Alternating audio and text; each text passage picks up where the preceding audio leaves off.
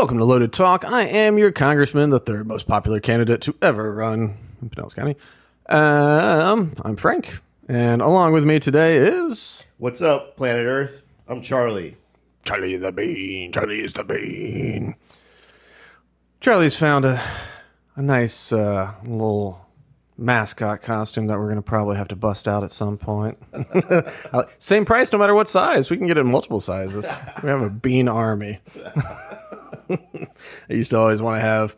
Uh, I got a little ceramic penguin about this big. I, I would think like if I had like maybe a hundred of those, maybe five hundred. You just put them all in the front yard on little motion sensor rotating things. Oh, when people walk up, all the penguins just follow you in.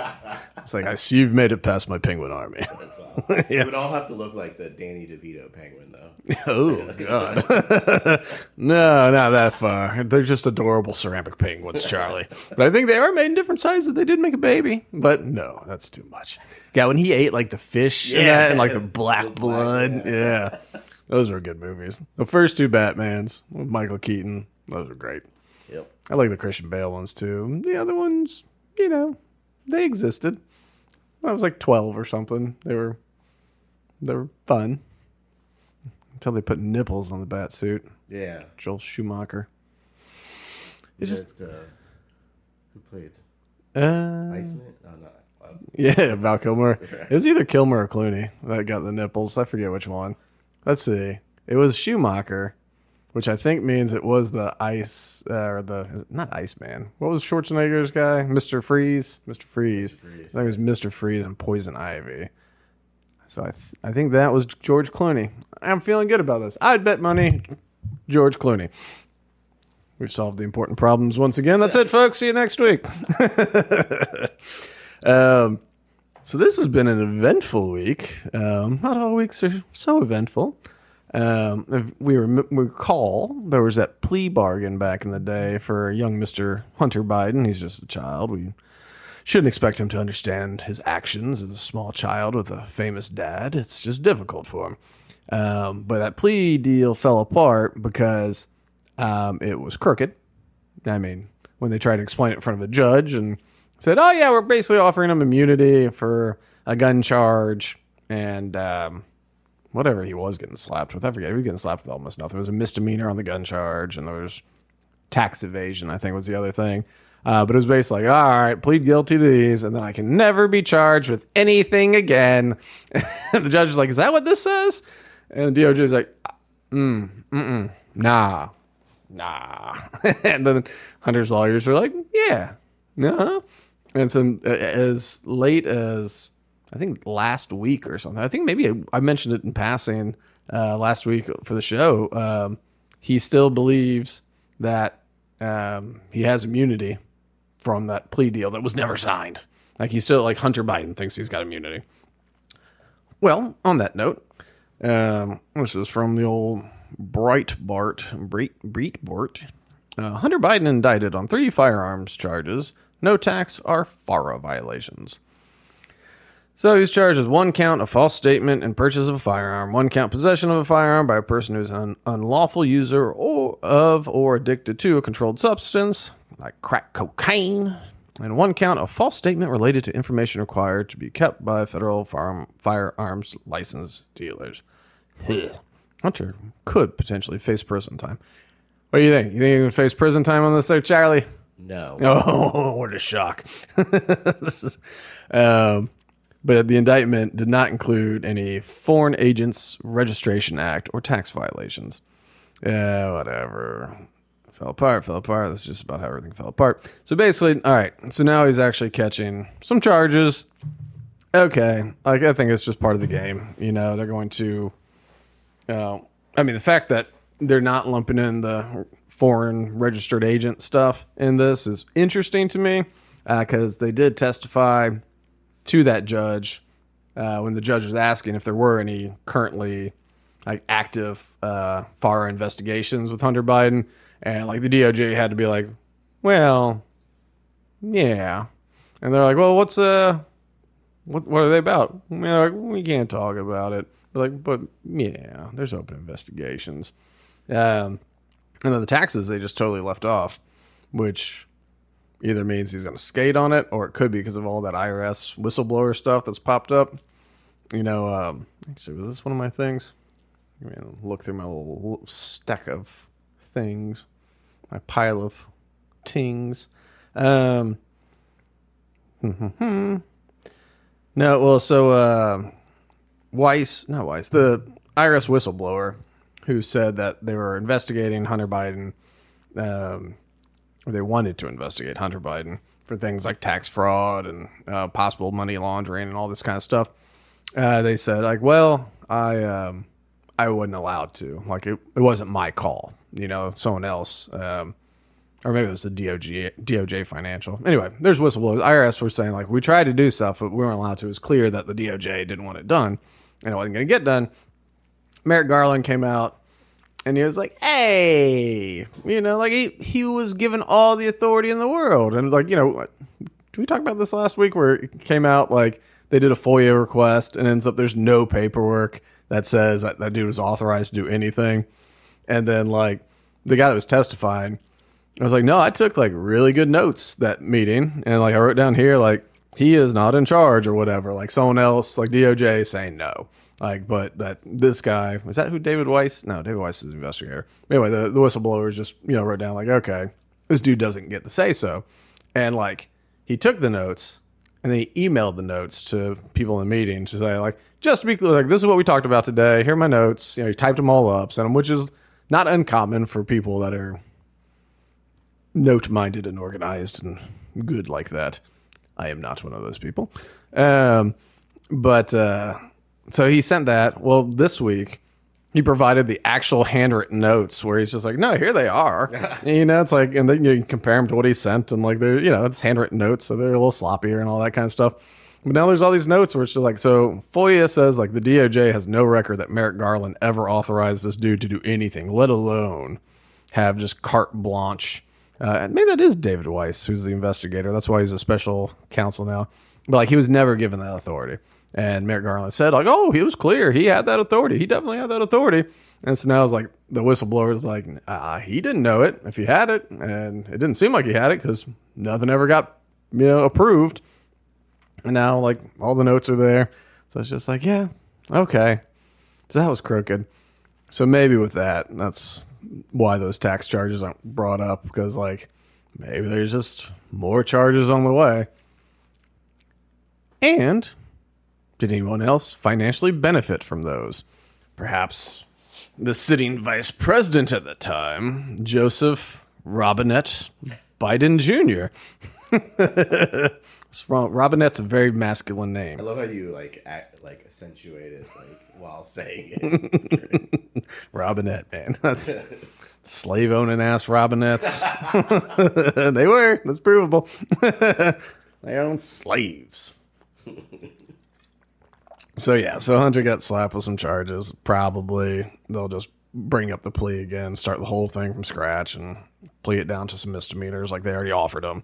Um, so I don't think that's going to be um, the biggest deal for old Hunter. Uh, but one thing that might be a bigger deal for everybody is, of course, this week, um, Kevin McCarthy, Speaker of the House, announced that he was going to um, uh, begin an impeachment inquiry into Joe Biden, um, and which is not an impeachment. You know, this is the impeachment inquiry precedes the impeachment. You basically get better subpoena power and all, all that kind of stuff um, as um, as the sitting members, you know. And so you get to call people in who might be able to say, like, oh, this doesn't really pertain to the official business of the Congress, so I don't have to show up, type thing. Um, but with an impeachment inquiry, now it's got more teeth, and you can, like, say, no, you do need to show up. And if not, we'll find you in contempt, which, unless you're Steve Bannon, doesn't seem to matter to anybody. Like, is Steve Bannon the only one that's ever been to jail for contempt of Congress? Like, I think Steve Bannon's a piece of garbage, but, like, you know I don't know. It seemed seems like he got unequal treatment under the law. You know. He also, uh, yeah, no, Steve Bannon's just gross. Like, bright actually Breitbart. That I was just reading off of. You know, that was I guess that's I don't know if that's Bannon's now, but that was uh, Andrew Breitbart, and like so he was a uh, investigative journalist type, you know, maverick type guy, Um, he uh, hired Ben Shapiro as a 12 year old or whatever the hell he was, you know. And so that's kind of how Ben Shapiro got his start in the world professionally, uh, was as the Doogie Howser of conservative poli- politics. And he would write for Breitbart and all this. Uh, and then when uh, when he died, um, old Bannon, I guess, took over because he was already a high ranking something. And uh, I think Shapiro quit, said he's like one of the biggest anti Semites he's ever met and all this other stuff. And just like a, I don't know, he's apparently just a crazy, power hungry, just nut, you know? And even, it's funny, even Trump called him a nut or whatever he called him, Sloppy Steve. That's what he called him, Sloppy Steve. I've heard he wants to completely restart the United States of America. What does that mean? Like, destroy it to rebuild it. Oh. He's one of those. you know, even though Bob Marley says, you know, total destruction's the only solution, um, it always sounds a little crazy. I mean, I don't want to totally destroy it, but like, now what the country or the government, you know? Um, because you could destroy a lot of the government and wouldn't really affect most of us, you know? Like all these departments we haven't even heard of. It's just like, all right, like it'll be fine. Like our, I think as long if the cities are still there, cities and counties, you thin out those governments too. But hey, look, you got a city government, your city's gonna keep running. You know, state government, your state will keep running.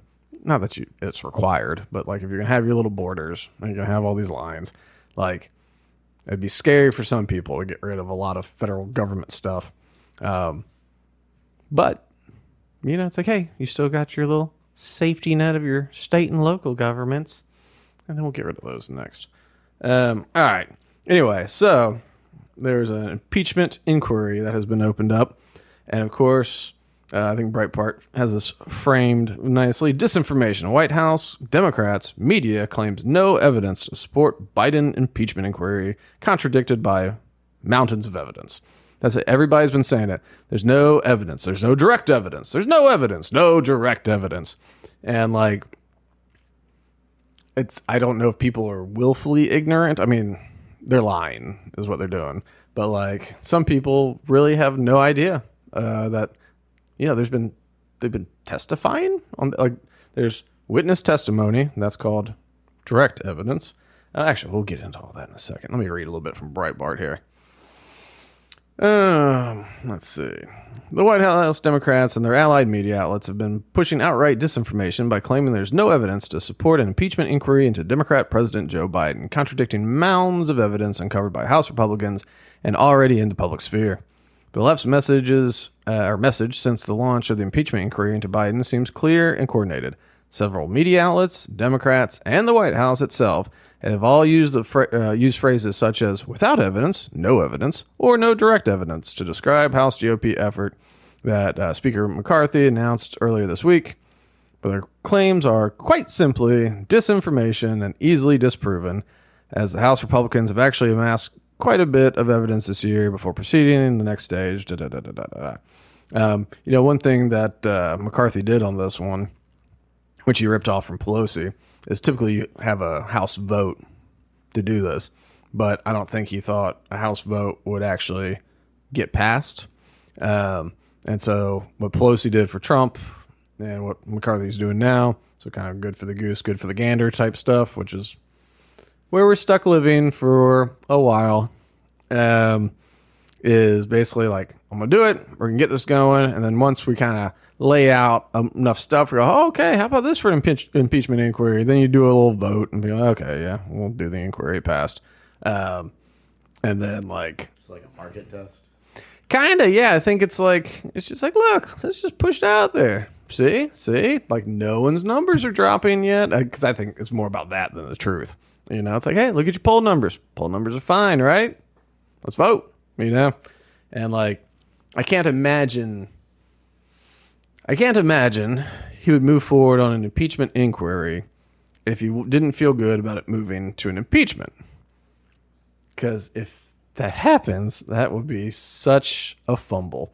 Like, if they do an impeachment inquiry and it leaves with them saying not enough information to impeach, which I think there already is, um, that would be such a huge win for Joe Biden. He'll be able to label the the Republican witch hunt.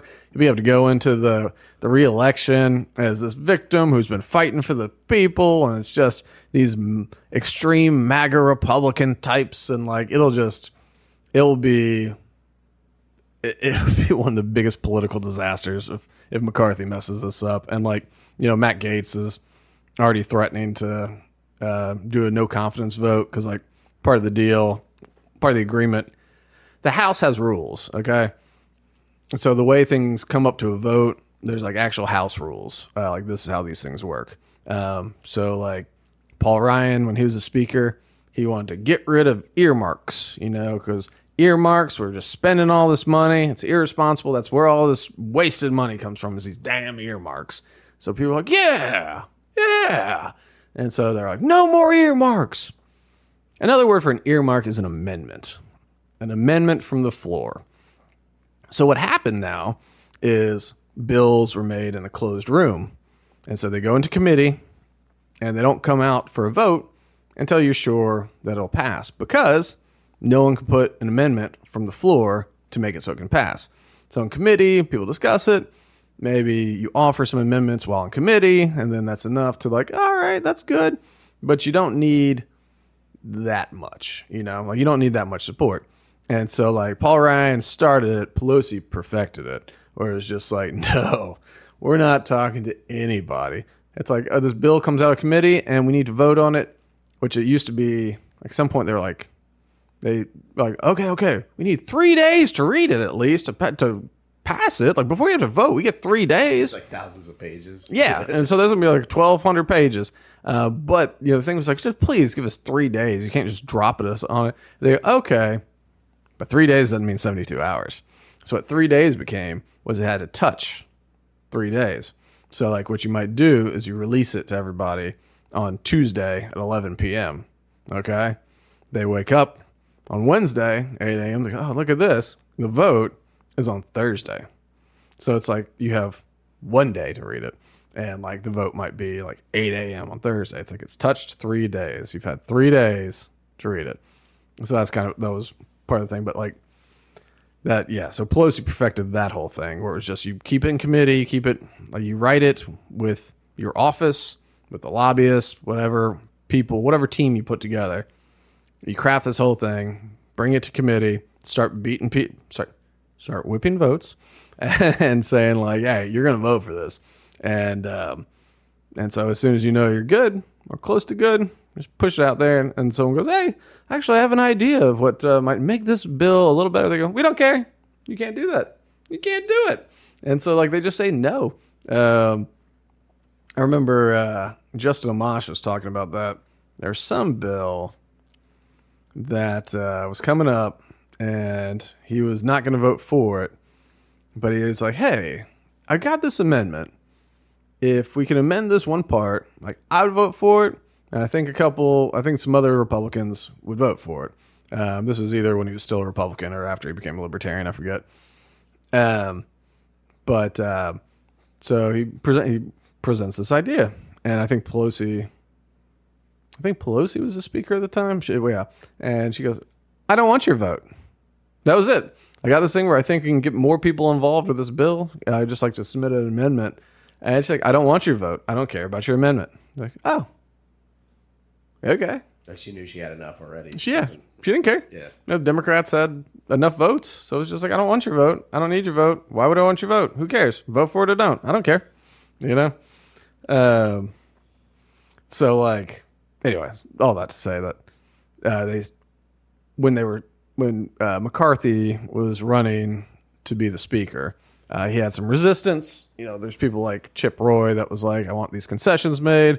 There's people like Matt Gaetz that was like, I want you to chop off your leg and bleed to death. and he's like, well, that's kind of a non-starter. and then like, I forget, Gaetz wanted, I don't know, he's just like, not Kevin McCarthy. And it's like, well, who? He's like, I don't know. How about Jim Jordan? And Jim Jordan's like, I don't want to be speaker. He's like, what about Steve Scalise? He's like, I don't, I'm voting for Kevin McCarthy. I don't want to do that either. And so it's like Gaetz had like, I don't know. I think he just likes his face on TV talking and stuff, you know, like him and Marjorie Taylor Greene and all that. Like, you know, Kevin McCarthy's just a slug. Like he's nothing worth a damn. But it was one of those things where it's like, you got no plan? Like your plan is just no? Like at least you could say like, how about Chip Roy? And like Chip Roy, I don't think wanted it. Be like, all right, you can put my name in there. But uh, but anyway, he didn't really have much of a plan. But part you know part of the rules they worked in there so that McCarthy could get the votes is that uh, voted no confidence for the speaker now only requires one person submitting it. And so now, if he messes around, anybody like Matt Gaetz or whoever can stand up and go, "No confidence. Let's have a vote to remove him." And like, even if he survives it, it's you know a distraction. It'll be one of these things I just it can happen as much as possible. And so uh, McCarthy, I mean uh, Gaetz has been threatening that kind of stuff right now. We're like, you know, Mr. You know, what is he even talking about? Like, Mr. Speaker, uh, if you do whatever, I forget. I forget what he's talking about. But it seems like I think this impeachment inquiry, which like a week ago, McCarthy's like, ah, we're not gonna do that. And he's like, yes, we are. and so I think part of it's just like, like, damn it, Gaetz, how about I? Why don't we do an impeachment thing? Like, I'm not gonna do something. I think it's about the continual resolutions or something, some spending thing. Uh, but I think uh, this might be a red meat uh, feeding to the Gaetz crowd. I don't think it's going to work. Um, okay, let's see. Okay, I don't care about that. Well, McCarthy launched it with a public comment. Where are we? I don't care about this.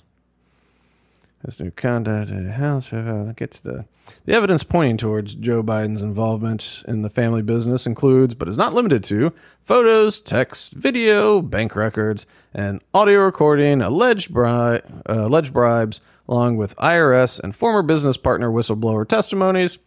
In addition, the House Oversight Committee on Wednesday unleashed a 20 point memo that details evidence of Joe Biden's involvement in his family's influence peddling schemes. In addition, a letter from Joe Biden to Devon Archer, Hunter Biden's uh, business partner, during his vice presidency was made public after Archer's interview with former Fox News host Tucker Carlson on X, the platform formerly known as Twitter. Archer's Carlson interview came after testimony he gave to Congress. Both his testimony and the letter in question are evidence against the president.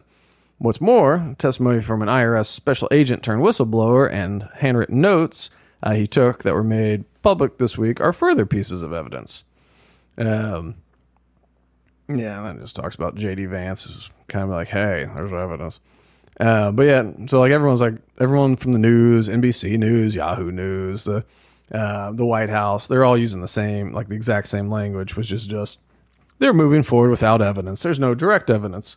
Um, if you will switch to the um, Cornell Law School, just because direct evidence is actually a thing.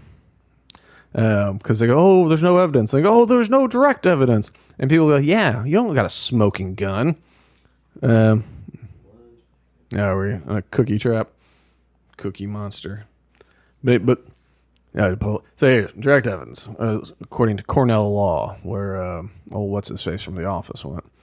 Uh, direct evidence directly links, uh, direct evidence directly links a person to a crime. It demonstrates the Ultimate fact to be proved. I don't care about that. Direct evidence is the testimony of a person who claims to have personal knowledge of the commission of the crime which has been charged, such as an eyewitness.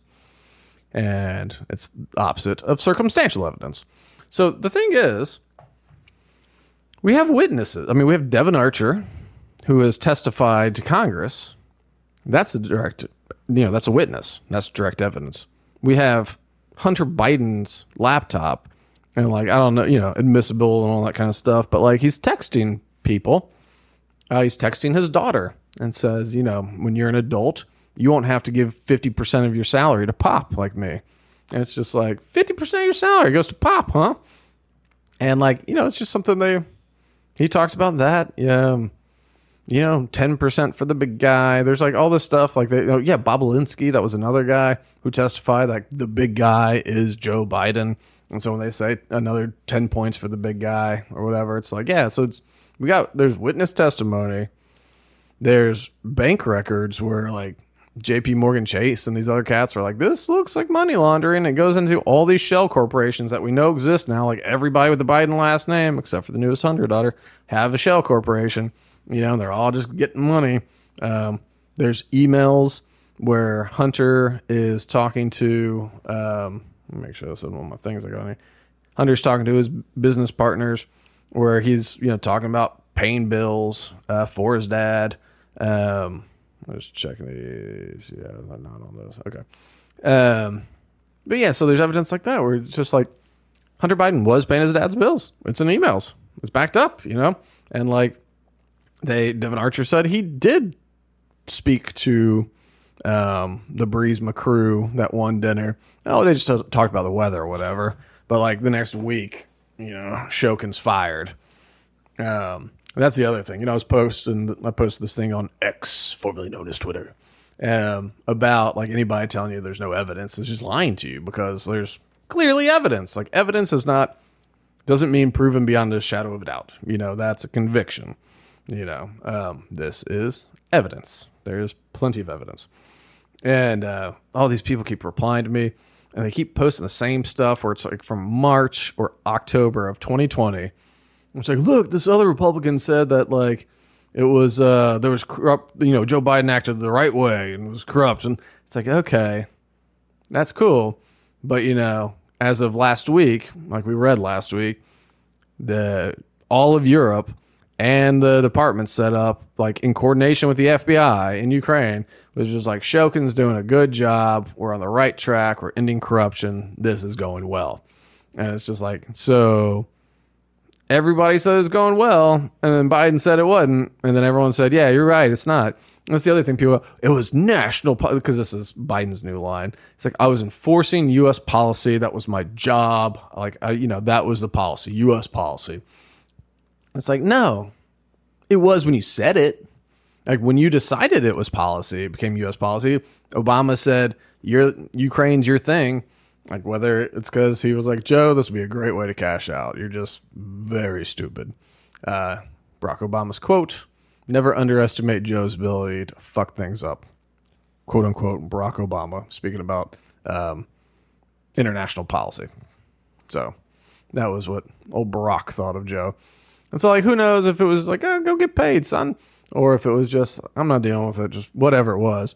But, you know, it wasn't, U.S. policy was to root out corruption and help a non corrupt government get in and yada, yada, yada, yada. But as far as Shokin specifically being corrupt, that didn't happen to Burisma.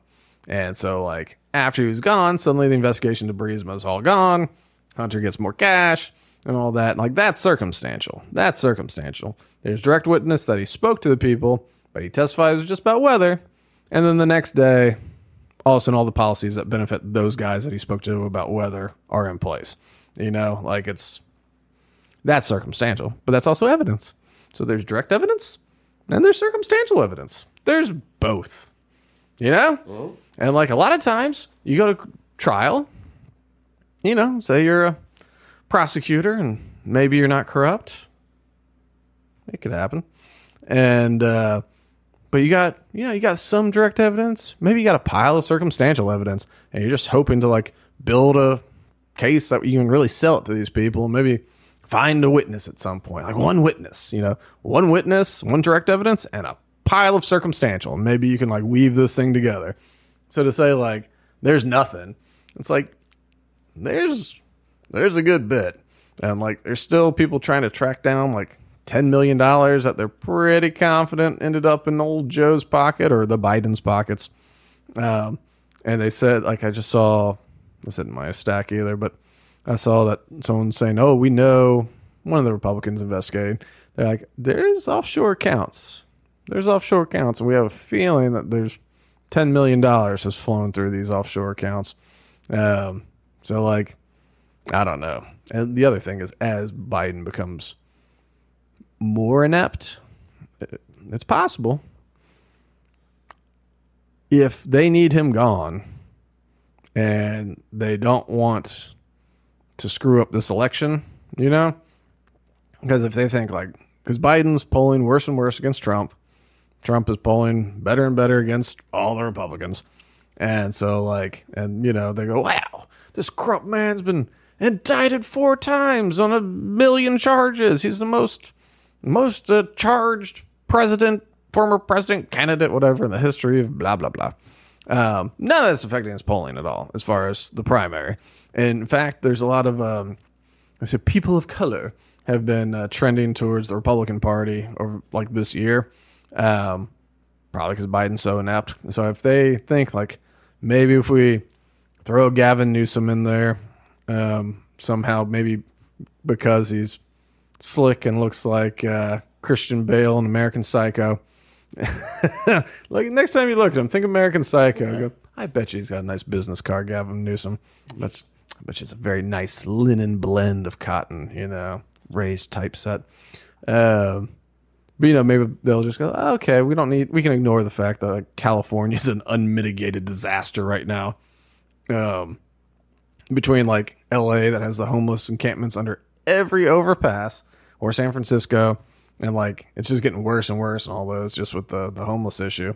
And then um, this is actually I don't remember if I have it in from this was one of the leftovers from last week, um, but it's come to his desk for a signature.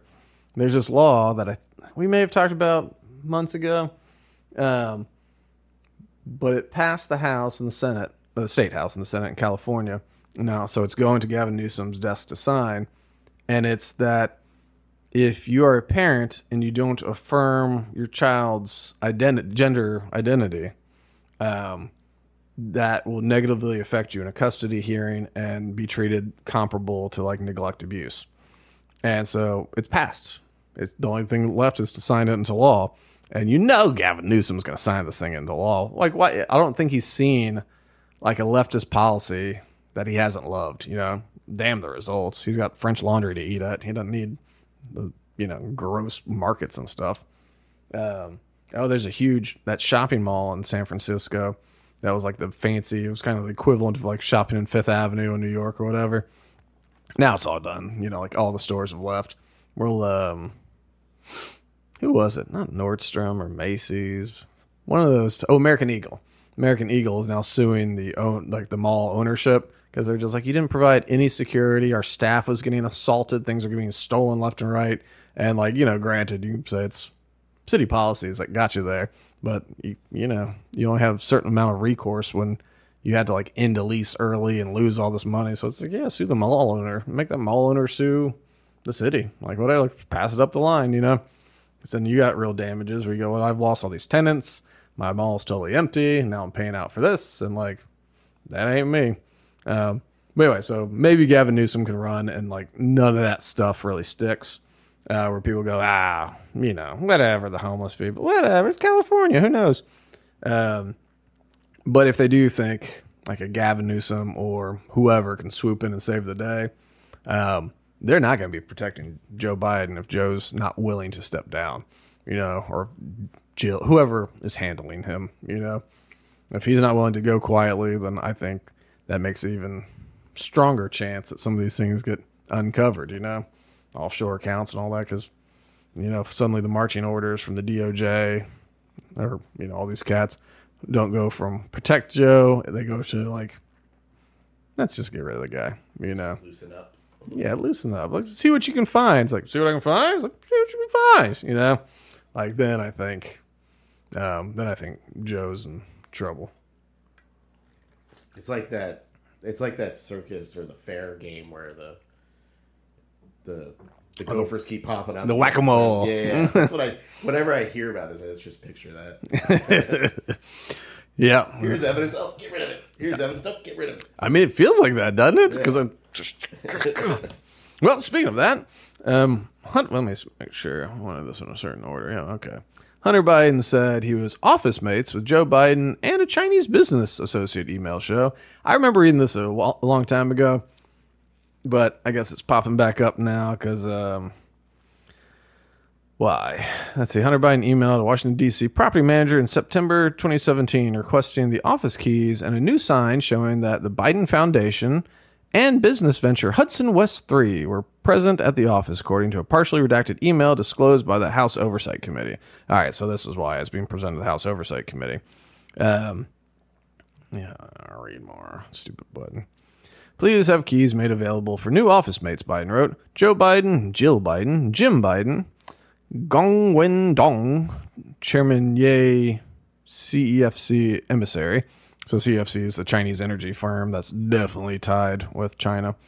I would like the office sign uh, to reflect the following, he wrote. The Biden Foundation, Hudson West, and then in parentheses, CEFC US. So the US branch of the Chinese energy firm. Um, the lease will remain under my company's name, Rosemont Seneca. So both, both Biden Foundation and CEFC's U.S. branch are basically getting free rent because Rosemont Seneca uh, was paying for it. Therefore, Hunter Biden's business kept the Biden Foundation housed. Um, yeah, they moved into the space in 2017. Uh, DDB. And then, yeah, at some point he got into a dispute because he said there's visitors coming in. I think he got busted with a hooker, if I remember the story correct. Like, I think he had a hooker in there. I, oh, that was it. Issue with unknown visitors coming into the office after hours. I don't think it was just that. I think he heard about that, or I know he emailed about this dispute. Where like, I think people have been in here, but I also think he was getting complaints for his visitors after hours. And so I think he kind of turned it on. Like, what? You're letting people go to my office? But I do think they were concerned about um, like there's a back entrance or something, and so there was some types they weren't expecting to see coming in after business hours. And he's just like, it's my it's my office. I can you know. I have business associates that need to come. Yes, I let them through that door sometime. What's the problem? I pay my rent. It's my door. You know, which I see his point. But then I think that's where, like, I think you've been letting people in here after hours. I think it was crack paranoia.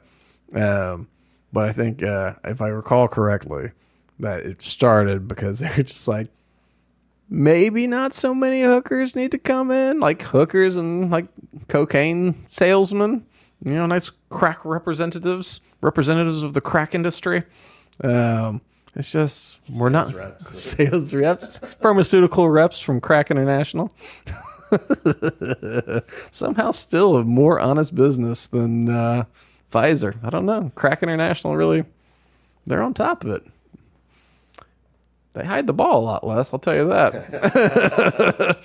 I think I think Pfizer and uh, oh shoot, who are the Oxy people? Purdue. Yeah, I think Pfizer and Purdue definitely hide the ball more than a good old fashioned crack salesman. It's like, what the hell you mean it's crack? You smoke it, it gets you high. And it's like, oh, okay. Well, I guess I'll take some crack then. it's like, is it healthy? No, it's crack. You're smoking it out of a crack pipe. It gets you high. Do you have five dollars? I do. um, so you know that's so it's like okay. So now Hunter Biden was office mates with Joe Biden, which at the time that would be private citizen Joe Biden. Uh, he's office mates with private citizen Joe Biden, former vice president, and basically an at. Let's see, let's see if it describes here who the guy was. He was basically an attaché to China. Um, oh, he was the one that got in trouble for bribery charges too. Like the guy that uh, it was either him or the guy he represented is like in jail right now for bribery in China. And so like it was like that guy and Joe Biden were both office mates. Either the guy who got arrested for bribery or the guy who let's see. The Chinese business associate Hunter Biden included in his email was Gong Wendong, the emissary of CEFC chairman Yi Jianming, Xinming, something like that, who was allegedly linked to the Chinese Communist Party prior to his arrest in China for bribery. Uh, I mean, so I guess that was the chairman Yi or Ye Jinming. Um, so yeah, so the the his office mate was an emissary of the guy who was bribing people in China. But uh, let's see, Hudson West Three was a business venture Hunter Biden created with business associate from CEFC and his uncle James Biden. Hunter Biden's failed plea deal with the DOJ shows he made nearly $1 million from Hudson West and $664,000 from CEFC in 2017, which he admitted in court. IRS whistleblower Ziegler, that's the guy, Ziegler confirmed in that Hudson West 3 brought in 3.7 million when he publicly testified in July to the House Ways and Means. So, yeah. So that was uh Oh, and House Oversight released in June a text Hunter Biden allegedly sent to Dong on August 3rd, 2017. Keep it together. We're mature people. My apologies. Start picturing that. Yeah, that picture of Hunter Biden when he's got like a uh, bow around his neck and he's in just the tidy whities. It's like Hunt, Hunter Biden contacted dong. Speaking of the microphone. um, anyway, Senate Hunter Biden texted Dong, bragging about how the Bidens are the best at doing exactly what the chairman wants. The following day, C- CEFC wired $100,000 to Biden's shell company, Owasco PC. So it's like, we're the best at what you need done, he says to the guy who's in jail for bribing people in China. Like, what you need done, we're the best at. It's like, sounds like what he needs done is bribery. Because that's what he does, I guess. It's literally like like Mob 1.0 right there. I think Mob 1.0 is don't do it over text message. like if he's your office mate, just talk to him. But yeah, that's that's one way that they have not been great at being a crime family is one, their point of contact has a serious crack problem and hooker. you know, it's a serious problem. He loves cocaine and hookers too much. Everyone loves cocaine and hookers. I love when the camera catches Jill's reaction when she knows that her son is actively doing coke wherever they're at. Stepson. But yeah, when she just changed it. Right, every time. Yeah, no, it's just mm, Hunter Biden. Because you know, like, you know, she's been tired of it. Like, like, honey, don't you think that maybe Hunter's in over his head? Maybe, maybe we can trust Jim to do this one. Maybe Jim can do it. Your brother's a good guy. He's been used to doing it. Ah, sounds a good boy. Good boy. Give me some coke. I'll get it done. I'll get it done. I'll get whatever you want done. um, so yeah, so that's something where it's like, oh, no evidence, but there's this. You know, it's like Hunter's business where he was getting Chinese to pay him to do what they want with the Bidens. Like Joe Biden was an office mate with a key, as was Jill Biden and Jim Biden. And you go, oh, the Biden Foundation. Of course, they have a key to the Biden Foundation. It's like, yeah, but why was the Chinese energy firm like roommates? They go, well, it's two different signs. It's like, yeah, but it, it was both Hunter's office, you know? It's like, I'm going to say, listen, I'm part of Save the Children LLC. I'm also part of Sell the Children LLC.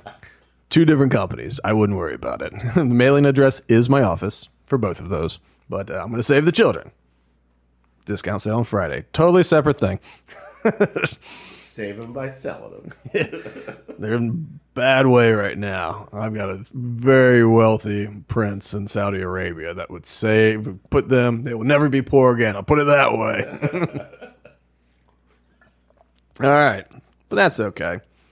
Um, that's no big deal. But except also, just the news, Hunter Biden meeting with associates at VP Mansion underscores the role that father played in wooing clients. Joe Biden, such a wooer. He smelled their hair so good. Um, man, I don't care about those. I want to talk about how cool the vice president's house is at the U.S. Naval Observatory. I'm sure it's very nice. but Hunter Biden is the son of a sitting vice president. I was able to score the sort of VIP meeting inside the mansion most lobbyists could only dream of. There in 2015, the future first son delivered FaceTime between then Vice President Joe Biden, his fellow business partner and Burisma board member Devon Archer, and an international banker they were courting uh, for business in Kazakhstan.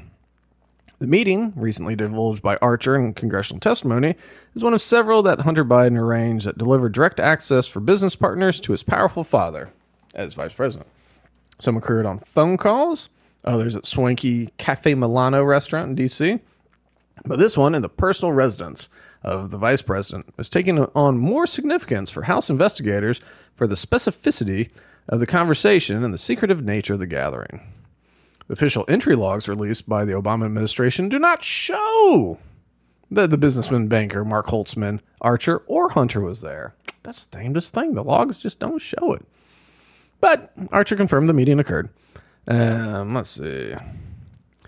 Holtzman wanted to advocate for former. Well, I just jumped. I think just jumped. Da, da, da. Uh, for former Prime Minister Karim Massimov, uh, who's today imprisoned in his country on treason charges, uh, to become the next UN Secretary General. And so this dude from Kazakhstan was like, "Hey, our Prime Minister should be the next UN, like head of the UN." And it's like that's what I'm trying to push for. Can y'all help me get that? You know, you got influence being the vice president.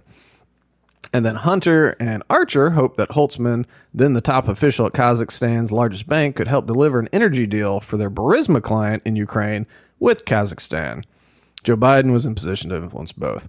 Um, Archer said it was like a UN related conversation. Archer told congressional investigators. Who was president? A gentleman named Mark Holtzman, myself, Hunter, and the vice president. Um, yeah, whatever.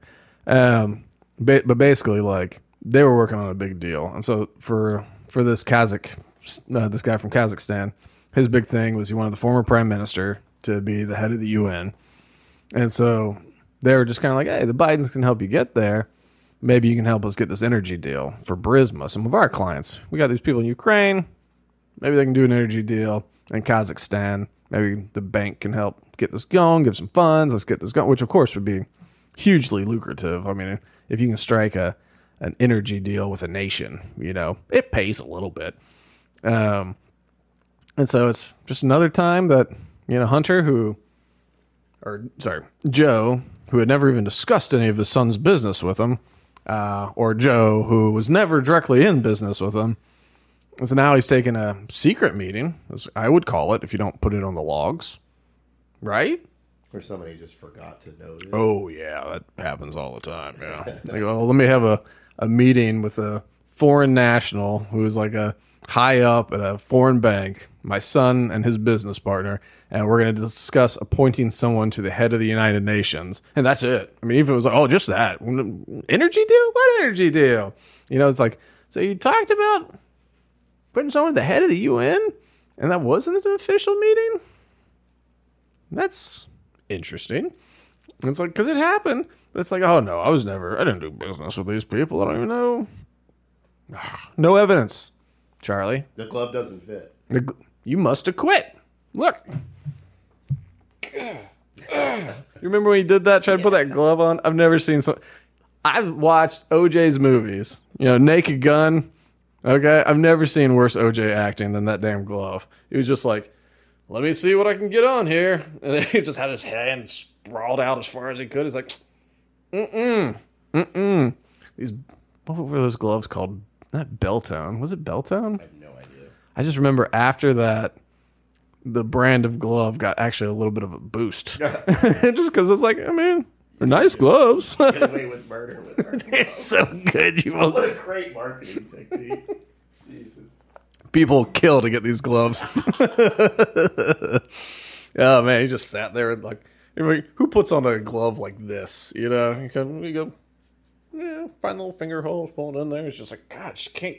Whatever reason, the club just doesn't go on. He might as well have dipped his hand in water before he attempted it. I wouldn't be surprised if he was just sitting on his hand, just get a little bit of sweat on there, you know, get that resistance. But phew, glove don't fit, son. I'm not saying OJ did it, but if he did it, there's a nice book you can read that he wrote so- called "If I Did It," which is my favorite. I mean, I feel horrible for the families of the people that he murdered allegedly, um, but for someone who allegedly killed a couple people and then got away with it and then went to prison for like strong arm robbery and like assault and false imprisonment and I think got out of prison for that to be like to write a book saying if I did it where it's like we know what you do if you did it. We saw the trial. We saw how one would do it especially one named OJ Simpson who then ran away laying in the back of a Bronco while his friend drove him in a high speed chase, which is normally what happens if there's confusion about who stabbed these people. Um, anyway, I but think that- the current owners dug up the backyard and found the knife, if I'm not mistaken. didn't they already have the knife, or did they never have the knife? I don't think they ever had it, but No. now they do. Maybe. That's all right. Not guilty. Not guilty. I do love these. I don't know. And then he goes on Twitter now. Hello, everybody. It's Juice here. I'm going to talk about, and he always talks about, it. I just don't think that's a good way to act. We got to have more self respect. You got to treat people with respect. It's like, you stabbed two people to death because, like, your ex wife was banging a waiter and you did not like that because you weren't too happy about the whole situation. It's like, maybe allegedly. but maybe treating people with respect and dignities not your best tact or your best skill. You know, work on it. Work on it without knives. Just keep the knives out. Or not the knives out, keep the knives in, just not the bodies. Um, let's see. Where do I want to go from here? Uh, this is, we don't need to go to, I don't even think I sent it to you. Uh, but did you see that Mitt Romney is not going to seek reelection? Wow. Yeah, his old Mormon butt is uh he announced sometime this week, I think Monday or Tuesday, he's just like, "Hey guys." He's like, "If I ran for re-election, then I would be 84 in the middle of my term, and I think it's time for the new generation to step in, and make the laws that are going to affect them for the rest of their lives." Like, "But I'm not retiring yet. I'm going to be here until the end of my term fighting for you people." And uh so, you know, of course, everybody. I don't know if anybody likes Mitt Romney. I mean, I don't think Democrats like him. I remember when he ran for president, they didn't like. They like it when he says mean things about Trump. But like, I mean, remember when he ran for president? They called him all sort. He was homophobic. He was a. They said he bullied that kid. Like he, I think he held some kid down, shaved his head, like in boarding school or something like that. There was something where like a bunch of kid they hazed some kid and shaved his head. But I think. uh maybe the kid was gay or maybe they thought he was gay. I don't know. They were like 13 years old or something. And then there was that thing about him going on family vacations. Like, yeah, you just put the dog cage on the top of the car or on the top of the station wagon and you drive. And people like, you tied the dog to the top roof of the car? And he's like, yeah, that's what you did. And it's just like, everyone's like, that's weird. And like, maybe people did that back in the 70s or whatever it was, 60s, 70s. Maybe do tie a dog to the roof of the car. I don't know. Sounds strange to me. But yeah, you know, the Joe Biden. Joe Biden said if Mitt Romney was elected, he'd put y'all back in chains. Wow. Yeah, that was if Romney's elected, black people will be enslaved, literally. said Joe Biden. Um, so I can't imagine, like, and I, I don't think many Republicans like the guy. And he's just, I don't know, he's just one of the biggest tool turds out there, you know. Um, so I don't know if anybody's gonna miss him, but uh, rumor is maybe he was about to get primaried pretty hard this time around. So it's either that he just he stepped down to be the good guy that said, "I don't need this power." You know, the next generation needs to make these rules, and he can paint himself as a good guy. But I think he was about to get his butt owned in a primary where he's going to get because it's Utah. Like they vote Republican like eighty percent or something crazy like that. Like getting a Democrat elected is a bit of a challenge. And if you had like two or three Republicans that just went, you know, all OJ knives out on him, like it might it might affect him a little bit. So I think I think he thought he was going to lose a primary and be disgraced from it. Uh, but he stepped down, so I'm happy about that. I'm happy every time that any of them step down. Um, what do we want to talk about? Do we want to talk about the disaster ahead there? Or we can talk about. Let's talk about. We're at 53. Okay. How about we'll save the disaster? Well, yeah, we'll do Ramaswamy. So Ramaswamy is still pulling about third place. Um, he's been doing lots of stuff, but he is now Republican presidential candidate Vivek Vivek, as in cake, Ramaswamy, proposed cutting 75% of the federal workforce in a speech Wednesday aimed at shutting down what he called the administrative state. The people who we elect to run the government ought to be the ones who actually run the government, not the managerial bureaucracy and three letter government agencies, he said during a speech at the American First Policy Institute in D.C. He said he would reduce the federal workforce by 75% by the end of his first term if elected president, and he said 50% of those cuts could be made in the first year. And that'd be, so 50% means we reduce it by 37.5% in the first year. Sign me up. Go Rama. Vivek, get your cake, son. Uh, let's see. The federal government employs about two and a quarter million military personnel. About one million of those are reservists. It also has two and a quarter million civilian personnel, so that's four and a half million people. About 60% of those employees work for the Department of Defense, Veterans Affairs, Homeland Security, according to the CBO. Ra- nah, this is it. Ramaswamy said he would shutter the FBI, the ATF, which is the Bureau of Alcohol, Tobacco, Firearms, and Explosives, the U.S. Department of Education, the Nuclear Regulatory Commission, and the Department of Agricultural's uh, Food and Nutrition Services. We're going to have to confront several myths that have perpe- uh, perpetuated in this town by advisors and members of the very bureaucracy we're looking to shut down. That we're going to have to confront and overcome and understand how the U.S. president can actually get this job done. He promised large scale mass layoffs and blah, blah, blah, blah, blah. And uh, so, you know, I like it. You know, like, do I think old Vivek's going to be eating his cake as president? No, I don't think that's going to happen. I don't think he's going to be the nominee. But um, boy, do I like hearing people say fire three quarters of the federal government. I mean, ooh, let me do some math on that. I could do it in my head, maybe, but I am not going to do that. So what did I say? It was 4.5 million. Was how many? So times 0.75. Oops, no, I'm at 0.25. So that'd be down. That'd still be one and an eighth million, 1.125 million, which is a lot, but you know, that's okay. Is that right? 4.5? Yeah, so that's right. Um, so yeah, I mean, I'll take firing over 3 million government employees. And really, if you think about them saying that like a million reservists, so that's like a million and a half like active du- or a million and a quarter active duty with a million reservists. So if you look like total federal employees being down to 1.125, it's like, all right, well, it's almost all the military. So it's like, okay, you know, reduce some of the roles. Like at some point, I think it's gotten better, but at some point, I think there was more admirals in the Navy than there were ships. I know everyone's smart and people have jobs outside of being on the ship, but maybe we need fewer admirals. You know, maybe more. Get got your master chiefs on those ships. You know, an admiral here and there. Cool, gotcha. But at some point, we're paying a lot of money to a lot of people, and those pensions. Oh God, those pensions. I'm not saying they don't earn them because you know, Right, like ranks are designed to be backup, so you don't need backup admirals for admirals. You need the lower rank to back them up, right? No, we'd have to bring we'd have to bring old salty Jimmy on this one to really know. But uh, I do, you know, I know the Navy would say, well, there's too few ships, make more ships. Which you know, I actually do think that if you beef up the Navy, get more like new ships, like that, not just the rust buckets that some of the ships that go out, they're just so rusty. It's embarrassing, especially when China releases their pictures and they're all pretty and stuff. And so, like, you know, granted they they do it through subjugating their people into damn near slavery and letting them starve and all that kind of stuff. But whatever, you know, I got to crack a few eggs. Um, gotta make an omelet here.